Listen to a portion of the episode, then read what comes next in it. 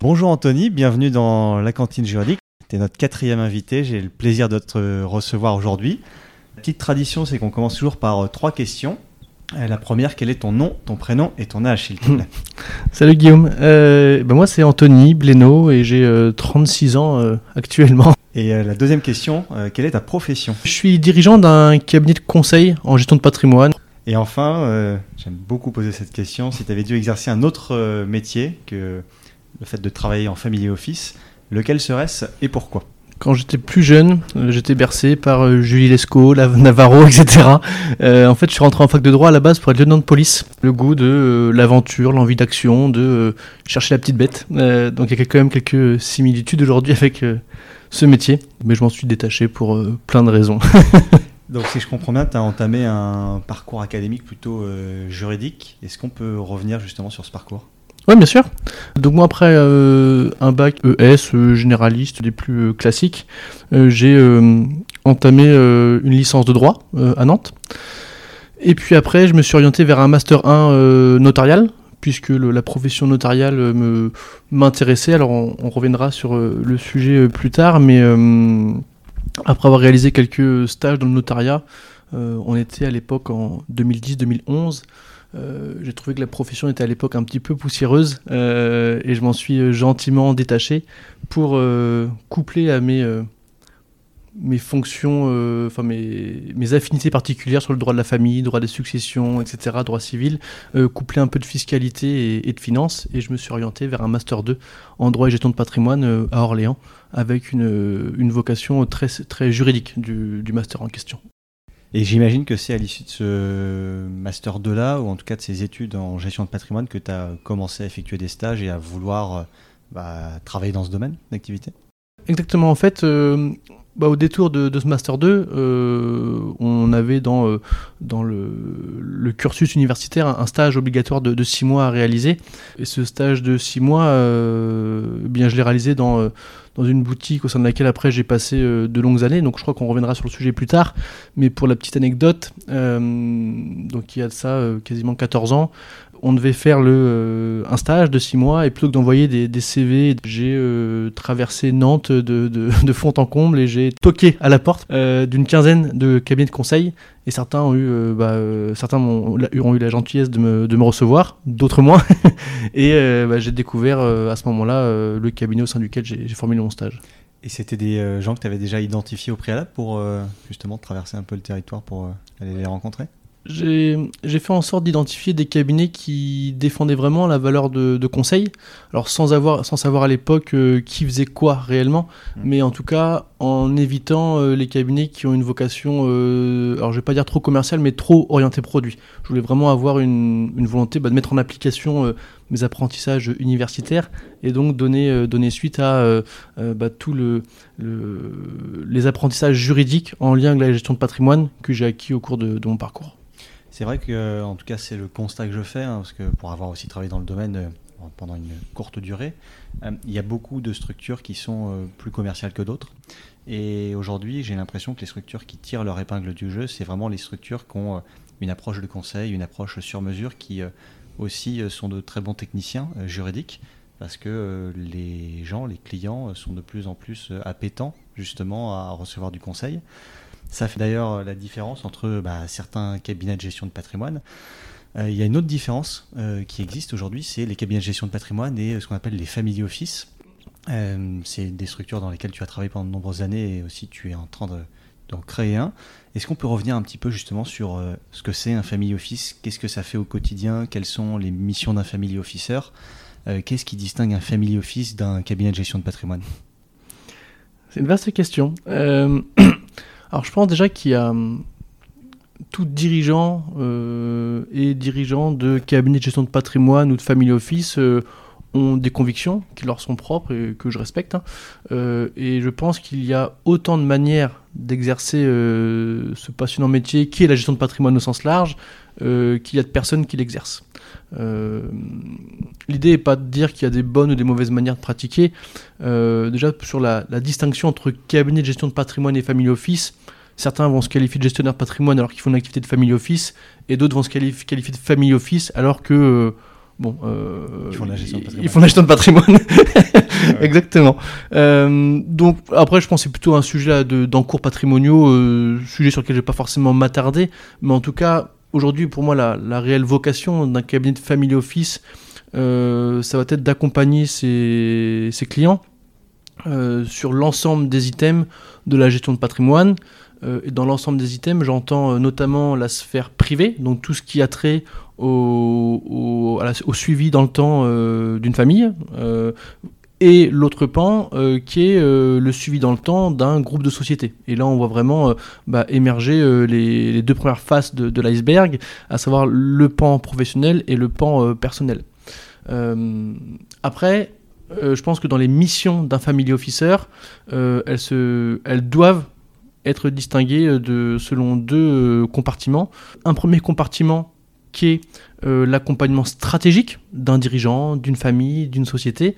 Euh, et là, les accompagnements, ils peuvent être multiples. Ils peuvent toucher à la protection du conjoint, à euh, l'adéquation des, des régimes matrimoniaux, des clauses bénéficiaires, des statuts de société. Enfin, les, sujets sont, sont très nombreux. accompagnement sur les modes de détention des actifs. Est-ce qu'il faudrait plutôt détenir ça en direct, plutôt détenir cela, un actif via une société, à l'IR, à euh, mais aussi faire du conseil en anticipation de transmission, optimisation des rémunérations, préparation de la session, schéma du trade, etc. Enfin, les sujets, ils sont. Euh, euh, je pense qu'on ne pourra pas tous les aborder aujourd'hui, mais d'ailleurs, c'est pas l'objet, c'est pas de faire un inventaire, c'est simplement d'indiquer qu'il y a vraiment du conseil stratégique qui doit être, à mon sens, rémunéré par des honoraires pour garantir une certaine indépendance et une objectivité certaine. J'ai l'impression que c'est quand même une grosse différence, notamment entre bah, les banquiers, euh, les conseillers clientèle euh, et euh, les cabinets indépendants. Mm. C'est la possibilité pour les conseillers indépendants plutôt d'avoir une vision globale aussi du patrimoine. des chefs d'entreprise, des familles, et de pouvoir justement intervenir parfois en amont et ne pas avoir une, une vision vraiment très pointue avec des comptes dans une seule société ou dans une seule banque l'impression que c'est quand même la, grosse force aussi des euh, family office. Euh, bah, je partage ton point de vue. Euh, déjà, bon, bah, sans dire que les banquiers font comme si et les conseillers en gestion de patrimoine font, font comme ça, ce qui est certain, c'est qu'un conseiller en gestion de patrimoine ou un family office aura beaucoup plus de facilité à travailler euh, en collaboration avec différents euh, partenaires financiers, qu'ils soient euh, des, établissements bancaires, qu'il s'agisse de, compagnies d'assurance ou d'autres sociétés de gestion, à l'inverse d'une banque qui naturellement aura vocation à, fonctionner plus facilement avec des, solutions maison, même si certaines se, démarquent à, à ce niveau-là. Après, il est certain que pour avoir côtoyé euh, différents banquiers privés euh, qui font très très bien leur métier, euh, il y a ce, manque de facturation d'honoraires qui, à un moment, pose des questions. On va pas se mentir, on n'est pas des philanthropes, mais il faut bien qu'on gagne de l'argent d'une manière ou d'une autre. Et celui qui, pendant 6 mois, 1 an, 2 ans, ne facture pas ses conseils, il bah, faut bien qu'il mange à la fin du mois. Donc la question c'est comment il va se rémunérer et si c'est pour aboutir à des solutions qui ne seraient pas ou les, les, plus objectives ou les plus avantageuses pour le client, ça peut poser des questions en effet d'indépendance. Mais euh, comme tu le sais, euh, on n'a plus le droit de dire qu'on est des CGP indépendants hmm. dès lors qu'on touche des, des rétro-commissions. Donc euh, ça, c'est encore un autre sujet de réglementation qui est propre à, au métier. Quoi. On va revenir justement à ces modèles de facturation, de rémunération. C'est quand même une nouveauté. J'en discutais bah encore la semaine dernière avec un family office le fait de pratiquer des honoraires, on se rapproche euh, de plus en plus euh, du modèle des sociétés de conseil finalement. Alors ça a l'avantage, on a une transparence, on a une lisibilité, un peu comme peuvent euh, pratiquer des cabinets d'avocats finalement. Mmh. et il y a d'autres acteurs qui se rémunèrent avec des rétrocessions de commissions justement sur les encours qui sont en gestion dans les cabinets où parfois c'est plus opaque, on a moins de lisibilité. Pourquoi on tend justement à aller facturer des honoraires aujourd'hui plutôt que percevoir des rétrocessions?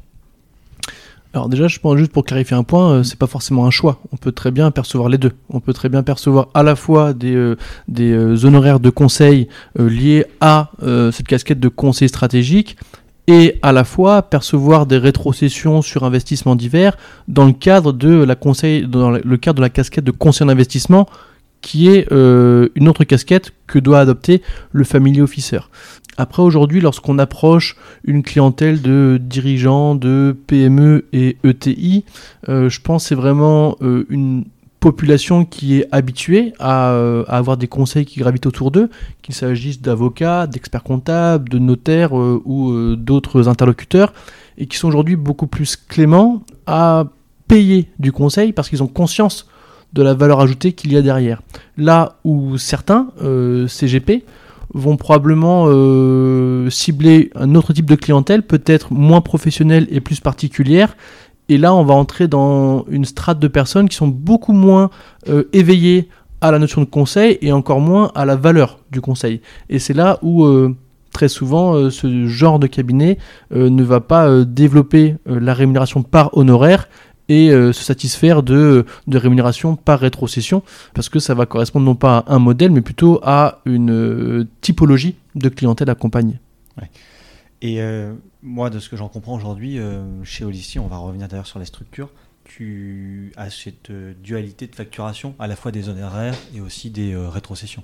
Oui, parfaitement. Et, comme je te le disais, en fait, c'est parce que nous, on, met un point d'honneur à vraiment dissocier la casquette de conseiller stratégique et la casquette de conseiller en investissement. étant précisé que tout à chacun est libre de, de choisir et d'ajuster le curseur où est-ce qu'il veut travailler avec nous? Est-ce que c'est sur la partie conseil stratégique? Est-ce que c'est sur la partie conseil en investissement?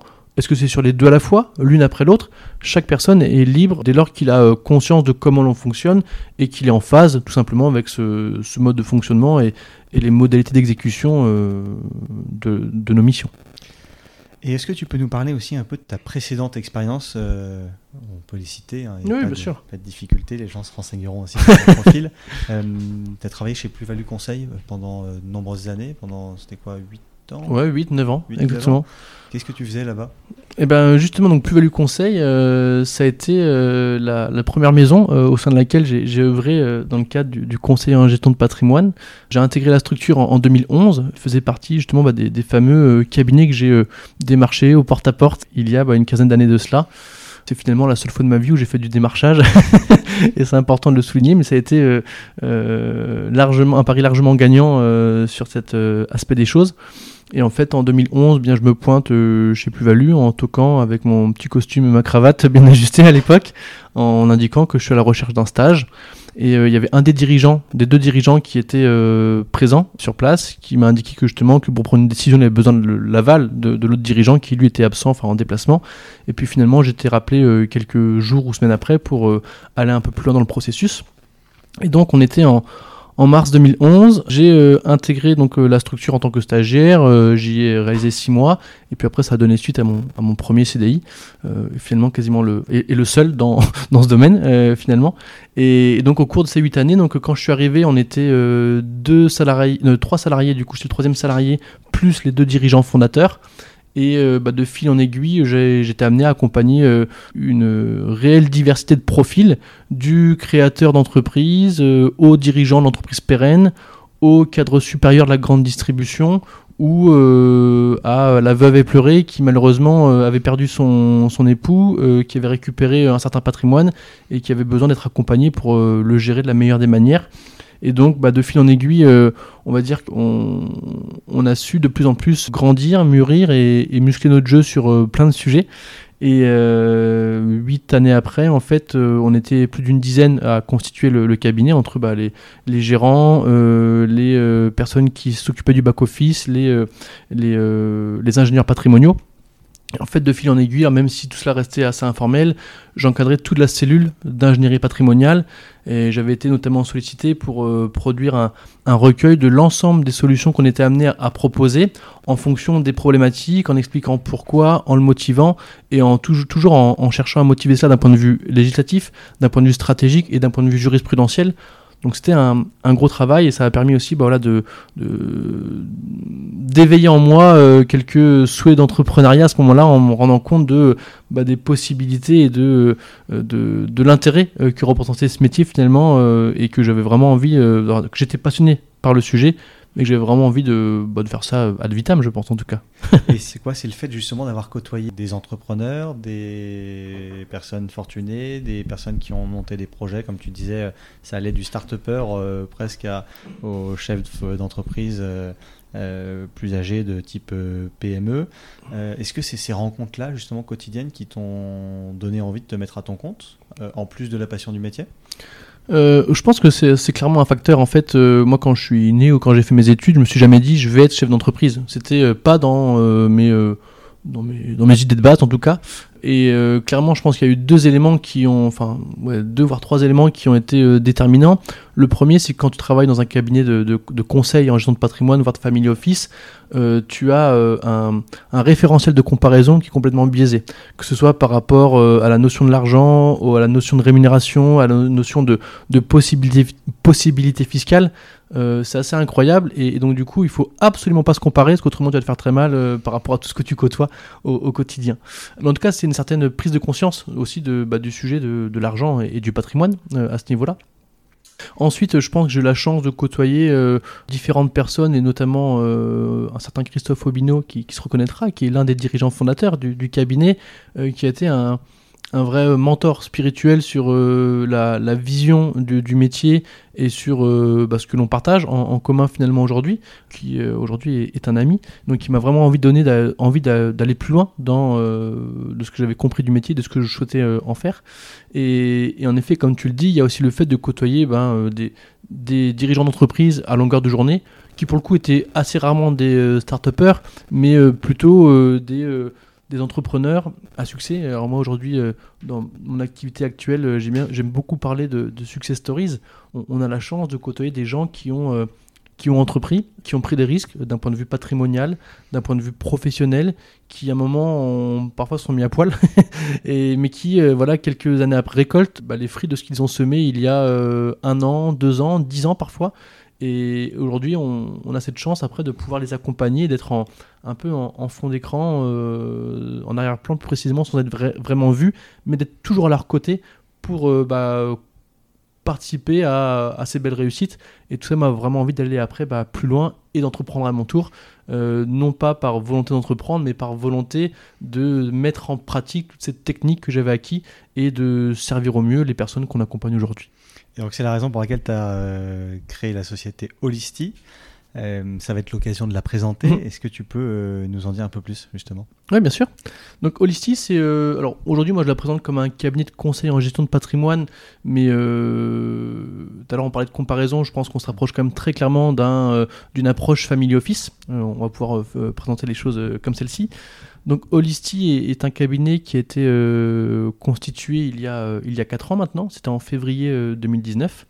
Et au sein de cette structure, on, accompagne finalement principalement des dirigeants d'entreprise dans le cadre de, l'organisation puis de la gestion euh, du patrimoine. On reviendra, je pense, sur cette euh, dualité de notions en, ensuite, mais euh, il y a forcément une phase d'organisation et de structuration d'une situation d'un patrimoine, et après il y a toute la phase de suivi dans le temps, puisque j'envisage pas ce métier sur cette notion temporelle et de, durabilité. Euh, donc ça, c'est fondamental. Aujourd'hui, c'est un cabinet qui est constitué de deux personnes, dont moi. On sera prochainement trois. L'idée étant de, toujours pouvoir mieux accompagner les clients qu'on accompagne, faire preuve de réactivité, et donc forcément, ça passe par euh, une équipe soudée, réactive, compétente techniquement, pour répondre aux attentes des personnes qu'on accompagne. Comment tu as géré ça le fait d'être passé de l'autre côté, justement, mmh. côté euh, entrepreneur, bah, euh, créer sa société, rédiger ses statuts, euh, être en adéquation avec les obligations réglementaires. Et ensuite, bah, on va parler de la partie trouver des clients, mais toute cette phase de réflexion sur ton identité de marque, ton positionnement, l'offre de service, trouver tes partenaires, est-ce que ça, a été facile, ça a été compliqué Très honnêtement, j'aurais pensé que ça aurait été plus compliqué que ça. En fait, euh, voilà, quand euh, euh, j'avais l'ambition de m'émanciper de plus-value, j'aime bien dire que le verre était dans le fruit. Donc j'étais prêt à partir. Maintenant, il fallait que je construise derrière cela un, projet qui fasse sens et pas partir pour partir. Donc j'ai commencé à, mûrir mon, projet bah, tous les soirs chez moi en construisant tout ça de mes petites mains avec des tableaux Word, enfin des tableaux Excel, des pages Word, etc. à gogo. Et puis de fil en aiguille, il y a des rencontres qui se sont créées, notamment un expert comptable à l'époque qui avait voilà, des, volontés d'avoir des participations dans un cabinet de gestion de patrimoine. Et euh, non pas que c'était un déclencheur à proprement parler, mais je pense que ça a été euh, le, la clé de voûte pour en tout cas voilà, concrétiser définitivement le projet. Et ça m'a permis d'avoir on va dire un, un élastique lorsque j'ai sauté euh, les 18 premiers mois, grosso modo. Après, sur la, préparation des statuts, bon, bah, euh, j'en rédigé depuis 10 ans. Oui, c'était ton quotidien, ça. C'était un, non-sujet. Et après, la, préparation euh, des éléments réglementaires, etc. Alors, tu vois, on est en plein dedans parce qu'à l'époque, euh, c'est quelque chose qui m'a peut-être pris, je veux dire, une demi-journée, une journée de travail, c'est assez anecdotique. Par contre, aujourd'hui, on est confronté à un contrôle de la CNCGP, alors qui est parfaitement euh, euh, préventif, mais qui euh, demande un temps bien plus copieux aujourd'hui que la constitution des dossiers à l'époque. Ça te permet au moins d'être à jour et d'être en conformité avec ses obligations. Exactement. Et tu sens pas justement, concernant ces obligations, qu'il y a trop de choses aujourd'hui qui sont à faire signer aux clients, on les rencontre, on fait des rapports d'adéquation, on fait des mm. lettres de mission. la documentation réglementaire, elle est assez lourde dans ce métier clairement. Euh, bon, j'étais pas de la partie il y a 20 ans, mais je pense qu'on avait des obligations bien moindres, peut-être même qu'on n'en avait pas. Aujourd'hui, on a une, euh, clairement un alourdissement de la réglementation euh, sous couvert de la protection de l'épargnant, motivation que je comprends parfaitement. Maintenant, je suis pas sûr que ce soit en faisant signer en effet des documents d'entrée en relation, des lettres de mission, des rapports de conseil, des rapports d'adéquation, un ensemble de listes de risques, etc., qu'on va rassurer un client. Donc la question c'est bien sûr il faut protéger l'épargnant, c'est euh, le B à bas de, euh, de notre activité. Maintenant, il y a peut-être des, euh, des, évolutions à avoir, ne serait-ce qu'au niveau même de nos organes encadrants. Il faut savoir qu'aujourd'hui, les conseillers en gestion de patrimoine et family office sont encadrés par une, pluralité de chambres, pas d'unicité à ce niveau-là, il n'y a pas d'homogénéité, et tout le monde va un petit peu tirer la couverture à soi, et ça serait peut-être bien euh, que demain on ait euh, bah voilà, une seule chambre qui encadre tous les cabinets, et qu'on n'ait pas de disparité euh, sur les, rapports ou les, le formalisme à observer en fonction de l'adhésion à telle ou telle chambre. Il y a une ligne directrice. Quoi. Exactement. Quand on est jeune dirigeant, mhm. pour trouver ses premiers clients, jeune chef d'entreprise, c'est quand même le nerf de la guerre quand on mm. monte une activité, hein, je peux en témoigner. Euh, tu m'avais euh, raconté que tu étais parti aussi euh, from scratch, sans personne. c'est d'ailleurs assez culotté, hein, c'est tout à ton honneur. On est sur une clientèle qui est très particulière, tu le disais. On est sur du family office. On n'est pas. Enfin, toi, tu fonctionnes beaucoup à la recommandation. C'est pas des gens qu'on va aller démarcher mm. de manière agressive. comment ça se passe? C'était, j'imagine, le réseau que tu avais autour de toi, les rencontres. Euh, tu as commencé à te faire connaître avec euh, ton positionnement, ça s'est passé comment? Mm. C'est exactement ça. En fait, il faut savoir que j'ai euh, bah, finalement j'ai jamais passé un coup de téléphone pour avoir un, client ou envoyer un seul mail. C'est chouette, quelle chance. et c'est assez agréable.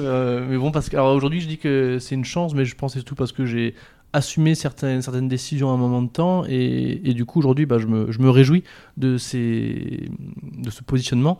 En fait, quand, je me suis installé, euh, finalement, j'ai euh, développé, ou plus précisément activé euh, certaines personnes de mon réseau que j'estimais très modestes à l'époque, qu'il s'agisse de quelques avocats, quelques notaires, quelques mandataires à la protection des majeurs. Et puis de fil en aiguille, on était amené à rencontrer une première personne, une deuxième personne, donc nos premiers clients, on les a accompagnés euh, via de la prescription de, euh, de ce réseau de prescripteurs avec qui aujourd'hui on, qualifie de, partenaires. Et puis bah, de fil en aiguille, ces premières personnes accompagnées ont été amenées à parler de nous à des copains dirigeants d'entreprise, à euh, des amis euh, qui avaient des sujets, à euh, des personnes qui avaient vendu des sociétés, et puis à la prescription a succédé la, recommandation de clients. Et finalement, aujourd'hui c'est assez tentaculaire, parce que finalement une personne recommandée peut en recommander une autre, qui peut en recommander une autre, et, et ainsi de suite. Donc voilà comment s'est construite l'histoire des, premiers clients d'Holisti finalement. Et bah, tu as un positionnement en tout cas pour être client Holisti aujourd'hui. J'imagine au départ, ça n'a pas dû être évident aussi de trancher sur euh, bah, les montants d'avoir euh, à, confier en gestion à Holisty, justement pour devenir client.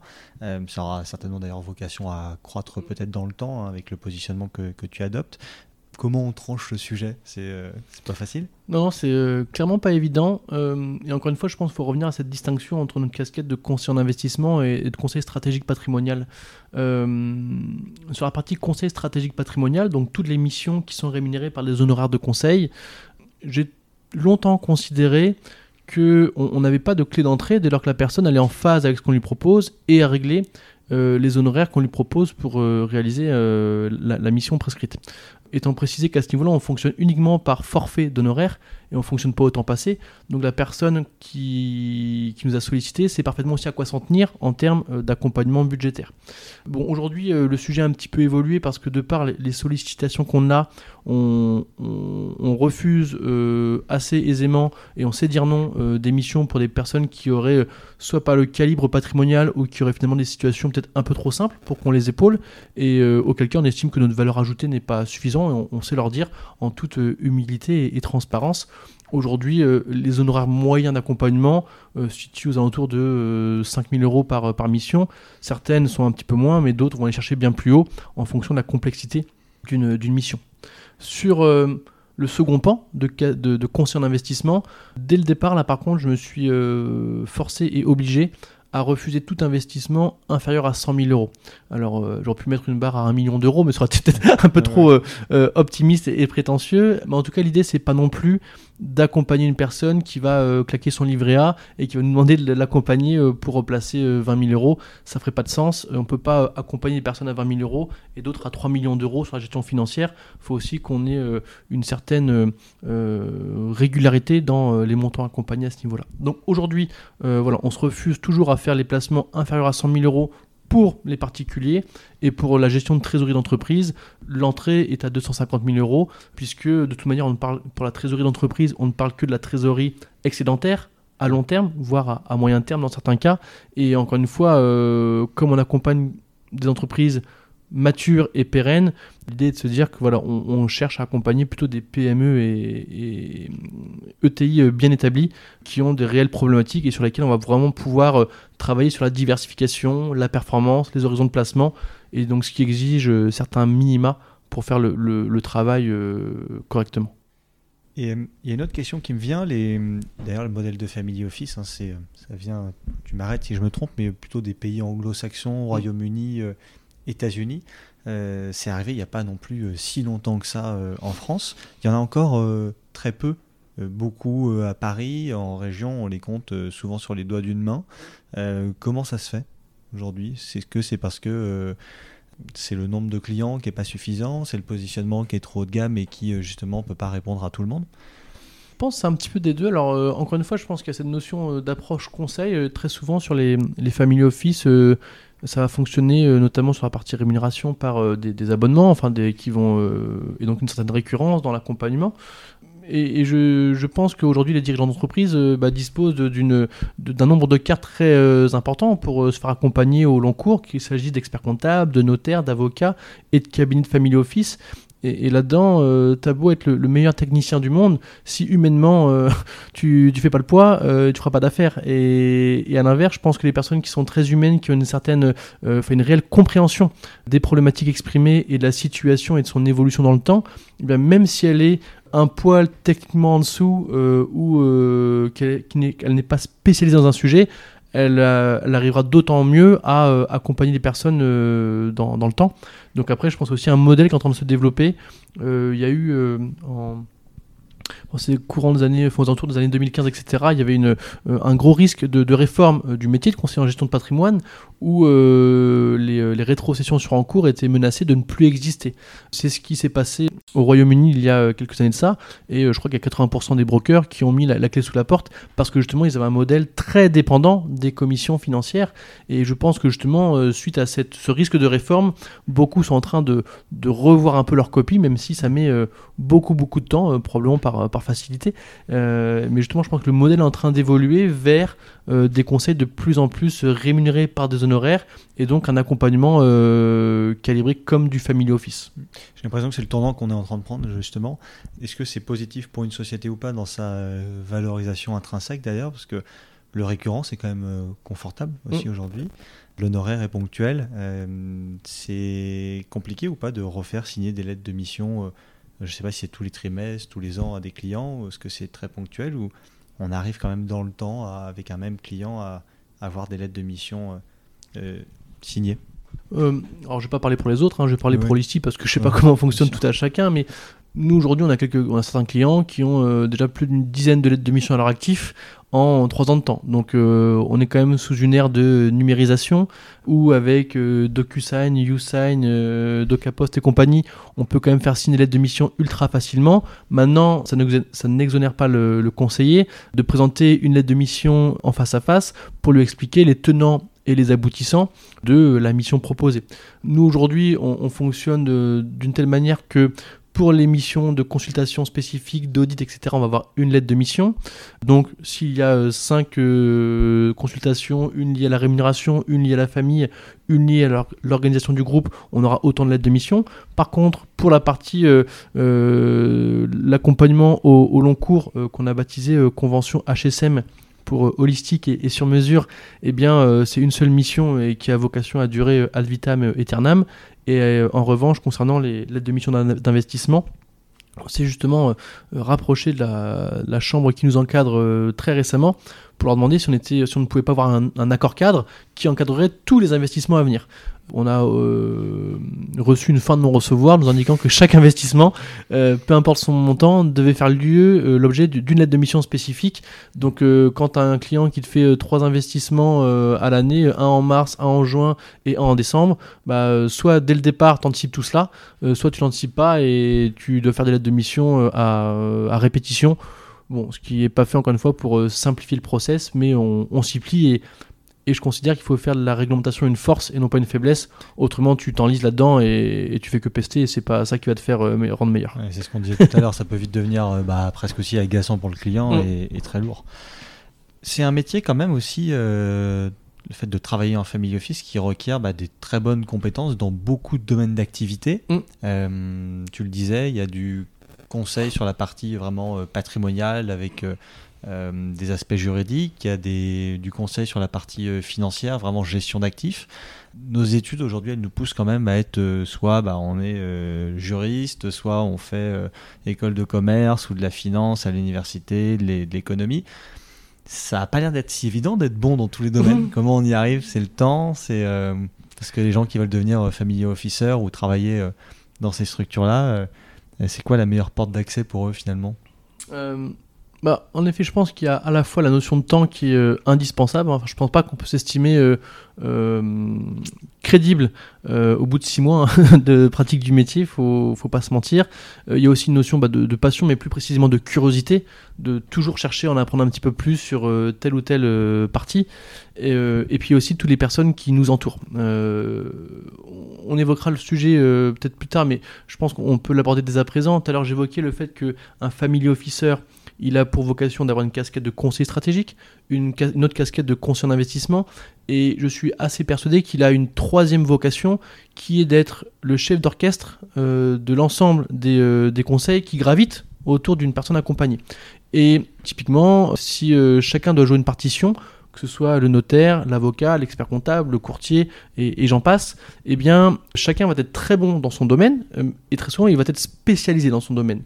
À l'inverse, où un, un family officer, un family officer pardon, compétent, qui se respecte et qui se forme, euh, sera probablement plus un généraliste et aura conscience des euh, incidences extra-fiscales, des incidences extra-comptables, et pas que d'avoir un, prisme d'analyse qui soit focus sur un seul sujet. Donc, la pierre angulaire de ces différents conseils, peut-être, ça reste une possibilité parmi d'autres, après il y a aussi une notion de confiance derrière, peut-être le conseiller en gestion de patrimoine qui accompagne un chef d'entreprise, un groupe familial, parce qu'il va avoir une capacité à, à prendre peut-être plus de recul de par bah, euh, euh, sa connaissance personnelle de la situation d'une personne. Oui, c'est souvent d'ailleurs comme ça que moi je le définis. J'ai toujours c'est un peu la pierre angulaire, le médecin généraliste ou aussi bah, l'arbitre, pas au-dessus de la mêlée, mais euh, qui a une vision euh, globale. Et cette notion de chef d'orchestre, on la voit très régulièrement. Je suis assez d'accord là-dessus. C'est une autre question qui me vient aussi. Euh, Holistil, on en est au début. euh, en même temps, euh, c'est en train de, de croître de manière euh, voilà, très positive. Quel chemin tu as envie de faire prendre à Holisty dans les 10-15 prochaines années? Est-ce que tu dois rester une structure plutôt familiale, 10-15 personnes, ou est-ce que tu as des, bah, des ambitions tout autres? C'est une vaste question. Je pense que d'ailleurs la réponse. J'ai même pas forcément la réponse aujourd'hui. Non, mais ce, qui hein. est, ce qui est certain, c'est que Holisty a, vocation à accompagner euh, des personnes qui rencontrent des, euh, sujets pluridisciplinaires euh, sur les aspects rémunération, transmission, gestion patrimoniale dans le temps. Après, sur comment réaliser notre mission, moi aujourd'hui j'ai une, une, conviction mais qui évoluera peut-être avec le temps, c'est que j'ai pas envie de manager 15 personnes puisque au jour où on se parle, du haut de mes 36 ans, j'ai envie de rester au contact des clients et, et dans l'opérationnel, dans la technique. Donc probablement que dans les années à venir, on, sera plus nombreux euh, en termes de, euh, enfin, pour euh, au niveau des équipes de peut-être 5, 6, mais aujourd'hui j'ai pas d'ambition d'être plus nombreux que ça, justement pour conserver cette vocation à, rester dans la pratique. Quoi. Voilà, rester dans la pratique, mais aussi conserver une, une équipe à taille humaine et pas devenir une sorte de, de banque CGP mmh. quasi indépendant ou non. Euh, parce qu'aujourd'hui, euh, ceux qui ont euh, bah, cette prétention, ils font très bien leur métier, mais encore une fois, il y a un détachement complet de la relation à l'autre, et ça me dérange un petit peu. En tout cas, c'est pas ma vision des choses. Quoi. Ouais, puisque c'est l'essence même de ton métier, hein, finalement. Clairement. Et comment on gère aussi aujourd'hui bah, sa vie de famille avec le métier de chef d'entreprise? Parce que on y passe quand même du temps. Alors beaucoup quand on est salarié aussi, mais mm. on est un peu sur tous les fronts au début. Alors on est sur tous les fronts. après moi j'ai Enfin, j'ai toujours euh, eu euh, en tête d'avoir euh, à la fois à l'époque une main pour mon patron et une main pour ma famille. Aujourd'hui, c'est une main pour moi-même et une main pour ma famille. Et donc, j'essaie au maximum que lorsque je rentre chez moi et que je passe le palier de la porte, de ne pas travailler chose que j'arrive à me tenir 99% du temps. Alors parfois je rentre plus tard, en effet, mais au moins une fois que je rentre chez moi, je suis chez moi et je suis pas au bureau. Ça c'est fondamental. Maintenant, si le téléphone sonne ou que j'ai un texto, j'y répondrai. C'est pas le temps que ça prendra. Mais par contre, je suis pas un workaholic à vouloir travailler de, de 20h à 2h du matin si rien ne l'exige. Bon, forcément après le le, le, rôle de chef d'entreprise engendre quelques incidences, mais qui sont ni bonnes ni mauvaises, c'est de se dire que Bon, bien sûr, au début, tu fais quelques insomnies. Alors, tu vas peut-être passer par là aussi, mais quand tu travailles un business plan ou que justement tu rachètes les participations qui, euh, euh, qui n'étaient pas latines à la base ou que euh, tu te jettes à l'eau sur des nouveaux sujets, tu dis ok, est-ce que ça va prendre? Est-ce que j'ai pris la bonne décision, etc. Donc, en effet, à ce moment-là, ben, madame, elle fait des insomnies avec toi parce que tu tournes dans le lit, etc. Et donc, tu, tu la bouscules. Mais voilà, pour moi, c'est plutôt une, une force de, de m'appuyer sur, sur les miens. Donc, ça, c'est plutôt très agréable. Et après, le, seul revers de la médaille, c'est de se dire que quand tu as une équipe euh, euh, à taille humaine et euh, assez finalement limitée en termes de ressources, quand tu prends des, congés, c'est ce que j'appelle moi des congés de chef d'entreprise, où tu jamais en, en, arrêt total, tu es toujours en veille, donc ce qui fait que tu as toujours un, filet de, connexion à ton activité, parce qu'il y a toujours des sollicitations plus ou moins importantes, plus ou moins urgentes, mais qui nécessitent réflexion. Ça, je pense que tu as raison, c'est peut-être le plus dur. moi, au début, j'étais seul, je me suis associé, comme tu l'as vu. Euh, je trouve que c'est compliqué parce que quand tu pars, bah, tu n'es jamais vraiment euh, complètement déconnecté parce que le, bah, parfois il y a besoin de ta décision ou de tes mots pour euh, trancher des sujets. Et donc tu es quand même toujours un peu en veille, jamais vraiment déconnecté. Mais je pense que tu as raison. le principal, c'est de rentrer chez soi et de déconnecter, de couper complètement et peut-être dès le départ aussi de savoir dire qu'à des moments on est aussi bah, pas disponible, euh, c'est-à-dire euh, les week-ends et quand euh, tu pars faire tes courses en vélo, on en reviendra, mais savoir dire non aussi, je pense que c'est pas mal. Je suis vraiment convaincu du pouvoir du non en fait, et aujourd'hui il y a trop de personnes qui vont, alors pour le dire de manière un petit peu triviale, vont, vont manger à tous les râteliers, dire oui à tout à tort ou à raison, mais je suis pas certain que faire de la quantité euh, soit une bonne chose euh, lorsqu'on entreprend, quel que soit le domaine. Et je pense qu'il faut savoir euh, définir sa cible et la respecter coûte que coûte en fait. Et au départ, moi quand j'ai créé Holisty, il y avait des personnes qui venaient me voir pour des sujets d'investissement en deçà du seuil de, de 100 000 euros dont on a parlé tout à l'heure, mais même si c'était à 70 000 euros, à 80 000 euros, je leur disais bah, en fait non, mais c'est pas une fin de non-recevoir, c'est plutôt une explication derrière pourquoi on, a ces, minima. Et certains euh, copains ou chefs d'entreprise, euh, voisins me disaient, mais es complètement con de, dire non à une affaire, tu devrais la faire parce que telle somme, c'est déjà quand même quelque chose et ça, pourrait euh, permettre d'avoir une partie de chiffre d'affaires. Mais justement, en ayant assumé et, cette cible et en disant non, eh bien, on a quelques personnes qui nous ont recommandé, des personnes qui étaient dans la cible parce qu'on avait été très clair sur le sujet, d'autres qui sont revenus vers nous 24 mois après, puisqu'ils avaient vendu une entreprise, et se sont dit, bah voilà, maintenant je rentre dans le scope de est-ce qu'on peut avancer ensemble? Et, je pense que bah, c'est important de savoir dire non. On parle beaucoup de la place du digital aussi dans euh, les possibilités d'exercice de nos différentes professions. Comment est-ce que tu vois justement l'arrivée du digital dans la gestion de patrimoine? Euh, Tu vois, moi je suis euh, souvent sollicité parce que bah, voilà, je consulte pas mal de choses sur Internet, mais par des entreprises comme Yomoni. Est-ce que ça te fait peur tout ça Ou est-ce que tu te dis, bah, c'est simplement des solutions alternatives, il faut céder du digital plutôt comme une force? Est-ce que toi-même, d'ailleurs, tu es digitalisé au quotidien chez Holisti Comment tu vois les choses?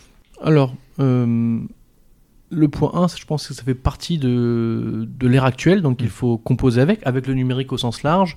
Après, quant à mes inquiétudes ou mes craintes ou mes peurs par rapport à ces euh, sociétés, c'est pas du tout de nature à, m'effrayer.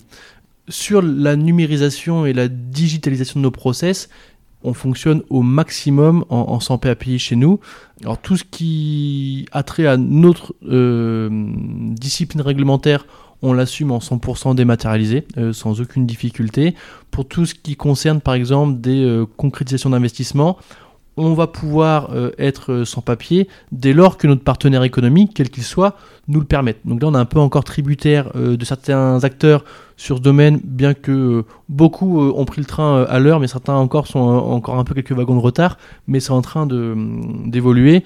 La seule limite à cela, mais qui est parfaitement euh, logique pour d'autres raisons, c'est qu'aujourd'hui, sur la partie euh, sans papier, par exemple, on va pas forcément pouvoir tout faire avec des personnes morales.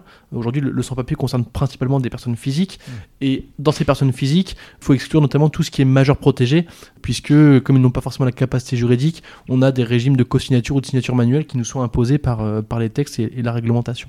Donc ça c'est pour euh, la partie euh, numérisation, on n'a pas de difficulté à l'assumer pour euh, une grande grande partie de nos process. Quant aux acteurs 100% digitaux, alors tu cites Yomoni, mais il y a quelques années on aurait pu parler de Boursorama ou Fortune et autres qui font... pour le milieu bancaire. Exactement, exactement qui vont faire bah, de la banque en ligne, 100%, 100% en distance, etc. bien sûr qu'elles ont acquises des parts de marché, c'est inéluctable. Maintenant, elles n'ont pas vraiment tapé dans la gamelle de, notre cible de clientèle. Aujourd'hui, le dirigeant, enfin aujourd'hui, moi je connais aucun dirigeant de TPE, PME, ETI qui, euh, cédant un groupe de 3 à 30 millions d'euros, a été se rencarder sur Yomoni. Euh, au préalable, il a été voir euh, son avocat, son notaire, son family officer. Il a pris attache sur la préparation de la session, l'orchestration de la session, puis la concrétisation de la session. Et très souvent, eh euh, tous ces acteurs, dont le conseiller en gestion de patrimoine étant dans la place, très souvent, il va réussir à, à, accompagner le dirigeant cédant sur une partie du fruit de session. Donc, je pense que toutes ces banques en ligne et outils numériques répondent à, certaines typologies personnes, notamment les personnes qui vont avoir euh, quelques avoirs, mais euh, euh, financiers, qui vont avoir besoin d'une gestion financière, on va dire, simplifiée par l'intelligence artificielle. Maintenant, dès lors qu'on va parler de, de conseils stratégiques, encore une fois, je suis absolument pas inquiet. aujourd'hui, en tout cas, dans 15 ans, il en sera peut-être peut différent, mais aujourd'hui, c'est pas du tout un sujet qui est nature à m'inquiéter. Oui, je pense que l'élément clé, et tu l'as sous-entendu, c'est aussi que les, ces personnes-là, ces chefs d'entreprise, ces cédants, ils ont aussi à un moment donné envie d'avoir quelqu'un en face d'eux, euh, de pouvoir les appeler, que quelqu'un puisse décrocher, d'être en capacité de donner aussi bah, du conseil et pas simplement de proposer euh, des schémas qui sont tout faits et qui peuvent bah, très bien convenir. Hein. Une, fois, de plus, il n'y a pas de critique là-dessus à certaines parties des épargnants. Mais le conseil le sur-mesure, et ça revient d'ailleurs beaucoup euh, sur Holisti, je pense que plus on avance, plus les gens sont quand même très demandeurs de ces conseils, et c'est ce qui fait aussi bah, toute la différence et qui permettra de continuer à exister, hein. c'est d'être, de rester bon technicien, euh, euh, travailler en amont justement des sessions. Donc moi je vois plutôt ça comme une force, le digital. Oui, c'est, une force, mais c'est, je pense que c'est complémentaire en fait, c'est complémentaire au conseil physique. Et on s'en rend compte notamment aujourd'hui sur, enfin il y a encore, euh, depuis 5 ans, euh, on avait euh, un marché de l'emprunt qui était extrêmement facile d'accès, fast et, très bien établi. Et aujourd'hui, même des, des, profils patrimoniaux ont des difficultés de financement parce que les banques aujourd'hui refusent 6 emprunts sur 10. Et donc, on a un retour à, au conseil d'une personne, d'un interlocuteur physique, ou euh, une recrudescence des, euh, accompagnements par les, euh, les courtiers en financement bancaire et qui avaient perdu un peu leur rôle depuis un certain temps parce que bah, ils n'arrivaient pas à être meilleurs que la banque ou ils arrivaient ils tout simplement pas mieux à proposer et aujourd'hui ils redeviennent en position de force et donc ça démontre bien que si derrière on n'a pas un contact humain eh bien tant que tout se passe bien on n'en a pas besoin mais lorsque un marché se resserre ou que le, contexte est plus délicat, on aime bien avoir un peu de réassurance et, pas parler qu'à euh, une intelligence artificielle. C'est ça, et puis euh, parfois même euh, si tu as des personnes physiques, et eh bah, t'as pas de personnification, les personnes changent quand même mine de toutes les, tous les quatre matins. Il y a une grosse force, je trouve, aussi dans les family office, c'est la possibilité d'avoir quelqu'un dans le temps qui accompagne des familles, ça va des grands-parents, parfois aux petits-enfants. Il y a une notion de confiance qui est, qui est super forte hein, dans ce métier.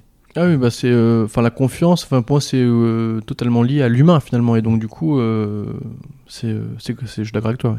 J'ai deux autres questions à te poser. la première, c'est pour les étudiants justement qui décident d'embrasser la profession de gestionnaire de patrimoine, de family officer. Est-ce que tu as des conseils à leur donner dans le choix de leurs études, dans le choix de leur parcours, le choix de leur stage? Est-ce que tu as des petits tips là-dessus?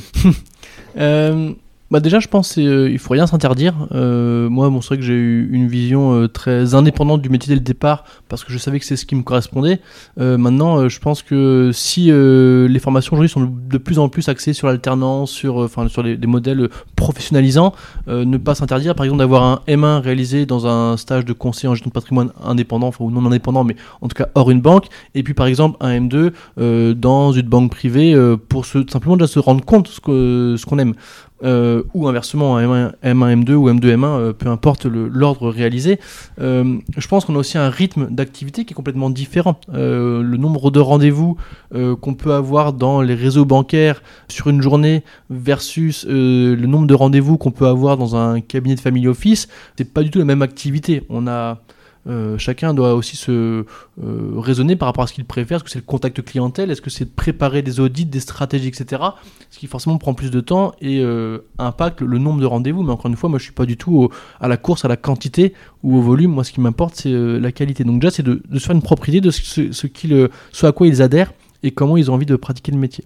Ensuite, sur euh, les, euh, les, qualités et ce qu'on appelle aujourd'hui les, euh, les, soft skills à, avoir, je pense qu'il est fondamental dans ce métier d'être curieux. je pense que si aujourd'hui j'en suis où j'en suis, c'est parce que j'ai toujours su être curieux, toujours aller un petit peu plus loin que le sujet sans forcément l'exposer, mais de se dire ok, mais si ça n'avait pas été le cas, qu'est-ce que j'aurais pu conseiller à la personne Et donc toujours se rencarder. Je veux dire aujourd'hui les, les, sources de documentation sont ultra nombreuses, très, genre les les institutions clés, enfin les, personnes qui ont de, l'influence sur le, sur le métier, on, les connaît, elles sont de réputation euh, nationale, et donc on peut se former, on doit se former, on doit être curieux et toujours aller plus loin pour, euh, progresser dans tous les, domaines euh, de la gestion, de patrimoine. Et après, je pense que là, c'est valable pour tout métier. Je pense qu'il faut embrasser la profession avec passion, envie et, gourmandise pour bah, après grandir dans, dans, ce métier. Et il y a un petit dernier point quand même, et qui pour moi aujourd'hui euh, un point sur lequel il faut être très vigilant, et je pense que c'est valable sur beaucoup de domaines, mais je l'observe aujourd'hui parce que je suis euh, en position de recruteur euh, dans la gestion de patrimoine. On a quelques, enfin on observe aujourd'hui qu'il y a une tendance aux écoles à, à bourrer un peu le mood de certains étudiants quant à leur, aux prétentions salariales qu'elles peuvent avoir au sortir d'école. Et, et, je pense que c'est pas servir les étudiants parce que très souvent ils vont se casser le nez sur euh, un ou deux premiers entretiens en exigeant un certain volume de rémunération qui est absolument pas en phase avec le marché. Et, hum, donc du coup, il faut simplement éviter d'avoir de générer des déceptions, voire des frustrations, et tout simplement être honnête sur euh, ce, que, à, à quoi peuvent prétendre ces, euh, nouvelles personnes qui sont sur le marché, sans compter après bah, aujourd'hui les, les, possibilités, qu'elles soient en présentiel, en home office, le volume de la rémunération, qu'est-ce qu'elles vont faire, qu'est-ce qu'elles vont vont apporter. Et je pense qu'il faut simplement être vigilant et être honnête avec soi-même à, ce niveau-là pour pas tomber de haut lors d'un premier entretien. Puis avoir aussi une vision un peu plus long terme et pas que court-termiste de se dire ok mon salaire d'entrée c'est temps de se dire mais surtout qu'est-ce que je vais apprendre, quelles sont les compétences que je vais venir chercher et là, je vais avoir une valeur sur le marché du travail qui va être euh, beaucoup, euh, plus importante, beaucoup plus forte. Je reviens juste, euh, avant de terminer sur ma dernière question mmh. sur le sujet. Dans les qualités, tu parlais de curiosité, de capacité justement à se remettre en question sur des, sujets, de se dire bah, si ça n'avait pas été tel scénario, mais celui-ci, comment j'aurais agi, quelle manière je pourrais réfléchir. Il y a un sujet que je constate de plus en plus, c'est que mine de rien, la génération qui arrive, euh, bah, avec notamment l'arrivée du numérique, on parlait de chat GPT euh, mmh. justement sur euh, la possibilité de sortir des textes de manière hyper automatisée, de sortir bah, des, des, notes sur des sujets d'actualité. Il y a pas mal de personnes, moi, que hum, j'auditionne, tu vois, qui ont 18, 23 ans et justement qui ont des difficultés maintenant à se poser des questions et à prendre un peu de hauteur et juste avoir un esprit un peu critique. Alors je dis pas, attention, euh, euh, je ne lance pas la pierre à toute cette génération-là. Il y a encore des gens qui, euh, qui, ont, qui font l'effort de, justement se questionner. Mais on constate quand même une paupérisation du questionnement, de la prise de hauteur, de l'esprit critique. Mm. Que ça fera des bons conseillers pour plus tard. je sais pas. J'ai pas répondu à la question, mais au-delà de l'esprit critique, ce qui est fondamental, c'est d'avoir un esprit analytique et de vraiment, comme tu dis, de dire ok, bah, j'ai une situation donnée, mais c'est pas de, se contenter de ce que j'ai face à moi, c'est aussi de chercher qu'est-ce qu'il y a derrière et euh, pourquoi ça t'est fait comme ça aussi? Euh, là, très récemment, je suis entré en relation avec euh, un, couple qui, est marié sous un régime de, communauté universelle avec attribution intégrale. Et en fait, bon, bon, on pourrait considérer ça comme un acquis et comme un fait, mais en fait, en, creusant un petit peu, on se rend compte que ça a été fait pour des mauvaises raisons, des très mauvaises raisons, et que il faut absolument défaire ça pour faire les choses autrement. Et encore une fois, c'est pas simplement se contenter de ce qu'on nous dit, et de ce que j'appelle moi les objectifs conscients des personnes qu'on accompagne, c'est aussi de, tirer un petit peu la botte de laine euh, pour leur permettre de prendre conscience euh, et de permettre d'émerger des objectifs qui étaient enfouis mais qui sont euh, bien présents et dont les enjeux sont parfois bien plus importants que ce pour quoi on était venu nous voir initialement finalement. Oui, c'est intéressant ce que tu dis. Donc le rôle, c'est aussi quand on a des clients prospects en face de nous, d'être en capacité de se dire parce qu'eux, ils ont des objectifs parfois bah, très déterminés dans leur tête, c'est d'être en mesure de leur dire bon bah alors là, euh, pour quelle raison vous faites ça, euh, chercher le pourquoi du comment et justement euh, être en capacité de proposer d'autres choses, des alternatives. c'est exactement ça. Et j'ai une dernière question avant de te quitter. Est-ce que en dehors du travail, tu as des passions? Tu me parlais d'escapade à vélo ou tu as fait, je crois, 500 bornes dans la semaine. Est-ce qu'il y a des choses qui te, qui te plaisent justement un peu en dehors de la technicité de ton métier? Ouais, ouais, bah, comme je te dis, euh, j'ai euh, bien sûr j'ai euh, un, gros temps de travail, mais je, je, mets un point d'honneur à avoir aussi du temps pour moi, et ça c'est fondamental. Bon, déjà, je suis un passionné de bonne table, de gastronomie, de cuisine, etc.